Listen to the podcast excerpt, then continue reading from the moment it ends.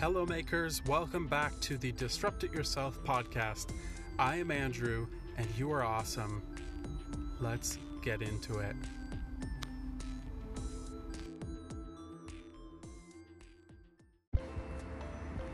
Hey, just a little thought for you guys this morning. Everyone's stuck talking about apps, apps, apps, and I love them. I love um, the smartphone. I understand what it means for tech industry and and it's been such a lucrative industry, and I'm watching Planet of the Apps. I'm a big Gary Vee fan and I, I like that stuff, but I think the combination of three D printing and lightning fast logistics, which is something that has I think evolved a lot with the advent of online shopping, um, especially Amazon, just showing people the power of creating um, a logistical network that allows people to receive products quickly. I think that transforms things into the same paradigm as as apps, right? I think the reason apps have been so popular is because the barrier for entry was very low. All you had to do is program it yourself. So you didn't have to have, you know, a a degree, you didn't have to have a lot of equipment, even a fancy computer. You could do it at home with your crappy computer, um, just by learning how to do it. And and then you could deploy easily and get it to a lot of people. And I think in a way we're closer to that same experience now with hardware, and I'm hoping we'll get closer and closer.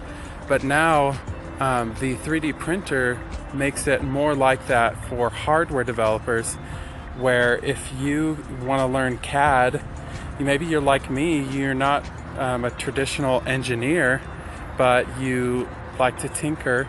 You can learn to program, you can learn to design P C Bs, you can three D print your design, and you can make a functional prototype.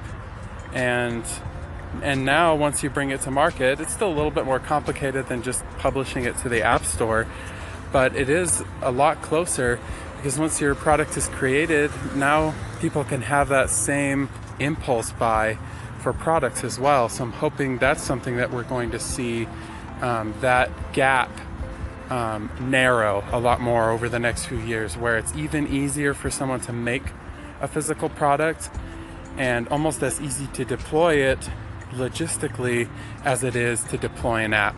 So as usual, just some ramblings from me as I think about things and as I read articles and listen to other podcasts that I love. Let me know what you think. Drop me a line. You can comment on Anchor if you're listening to the podcast. Um, definitely let me know. Follow me on Instagram or Twitter. Um, it's Disrupt It Yourself. And yeah, I appreciate you guys tuning in. Have an awesome Wednesday.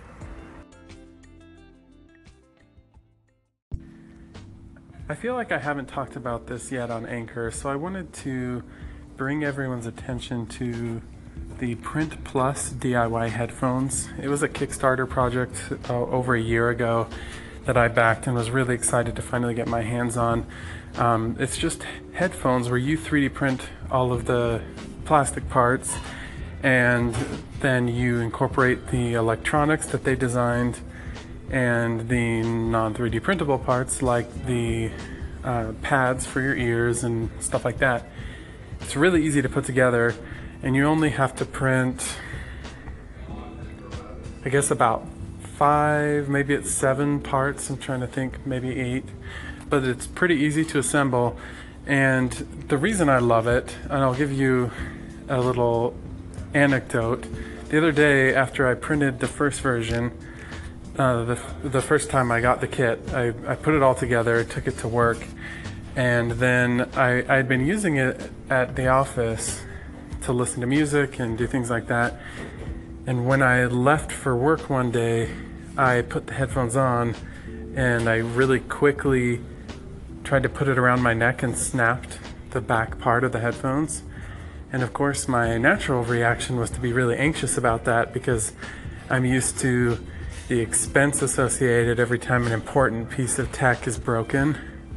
and I'm thinking, oh, I've got to go buy something new. And then within like three seconds, I just felt so happy realizing that I could just go home and reprint that part. And it was kind of actually an opportunity, because I thought, you know what, I'd like to try this with a different material and a different color. So I went home and printed those parts again, um, and they actually have a handful of different designs. So I chose a different design, a different material, and the next day it was like I had another brand new pair of headphones, and it was really only maybe a few dollars worth of material and a couple hours printing on my three D printer. So I'd like to see a lot more stuff like that happen in the three D printing industry and the industries around it, to show the world how valuable three D printing could be to the normal consumer, which is kind of odd for me, because what I tend to talk more about is how three D printing is best for the people who really need it, like uh, business people, tinkerers, entrepreneurs, you know, engineers that are trying, don't have the budget. Anyway, we've gotten into that a bunch of times, but I have to admit, in the long term, I do hope to see three D printers in every home. I don't know how long that'll take, but this kind of thing would be absolutely necessary before something like that would happen. Have more products like that where people can, you know, just three D print replacement parts for it. Anyway, thanks for listening. Have an awesome day.